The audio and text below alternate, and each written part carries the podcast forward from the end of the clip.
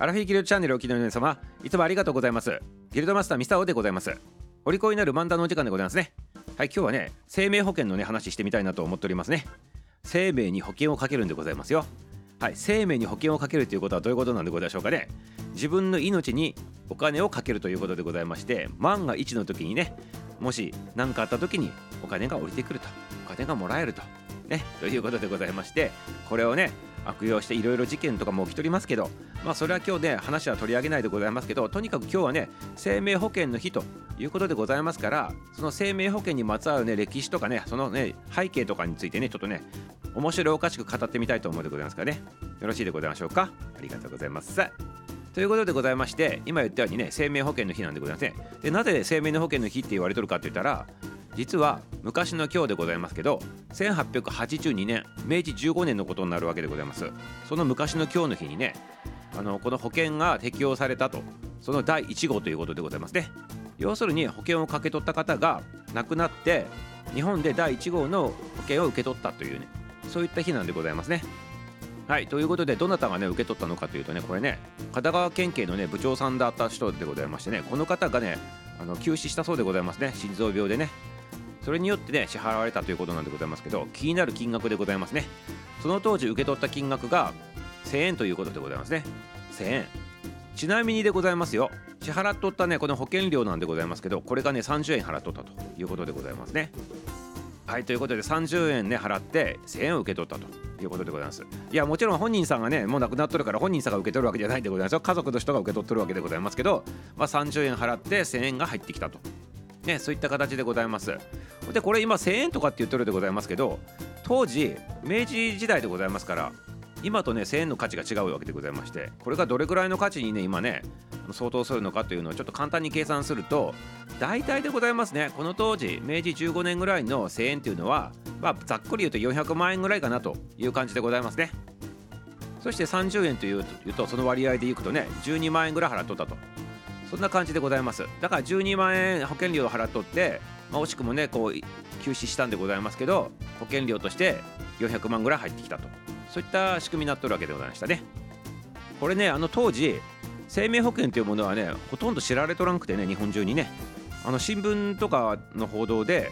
保険料1000円受け取った人がいるって言ってね大々的にねこう新聞とかねそんなんでね大々的に報道されたわけでございますね。そうすることによって一気にねえって30円で1000円もらえるのかみたいなね感じでねあの簡単に皆様考えたということでございましてこれをきっかけにしてね生命保険というものが認知されてきたと。そういったことになってるわけでございます。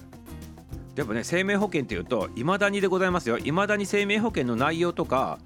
あの意味合いとかっていうものがきちっとで理解されとらんところも結構あるかなって店を感じるんでございますけどこの当時まだね生命保険が日本で始まってどういう感覚だったんでございましょうかね皆様ね。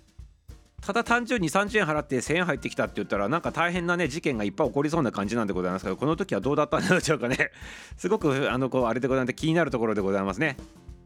あと保険料の決め方とかってどうなっとったのかなっていうのもすごく気になるところでございます。今は、まあ、ミサマはまあ保険の専門家じゃないからよくわからんのでございますけどきちっときちっとねこう寿命で計算されてこの年齢の人ならこういうあの病気のリスクがあるとかね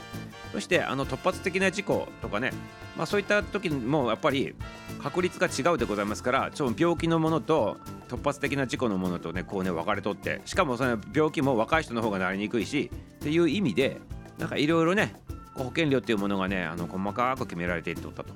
今がそんな風になっとるわけでございますけどこの当時っていうのはねそこまできちっとね厳密になっとったのかどうかっていうのはすごくね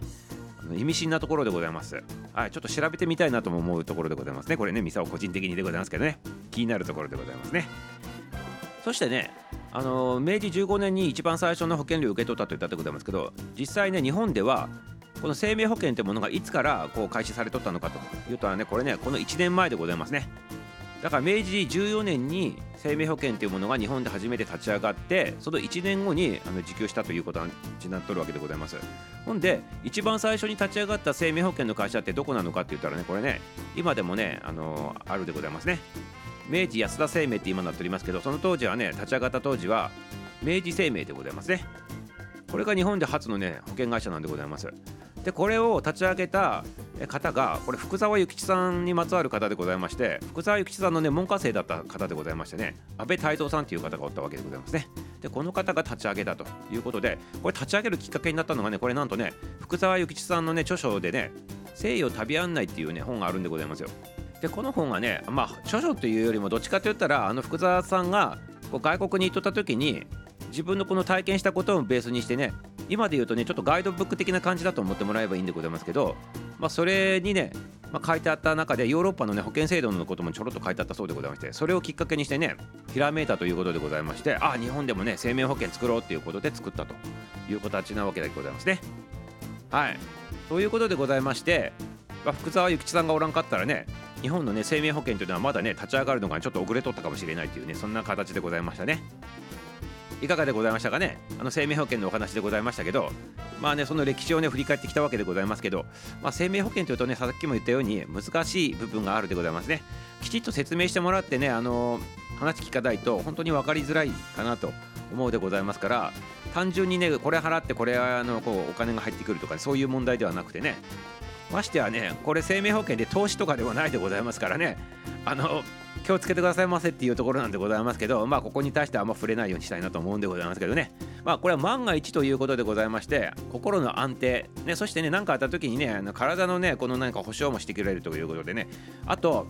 まあそういった形でね万に備えるということなんでございますね。万が一という言葉でございますから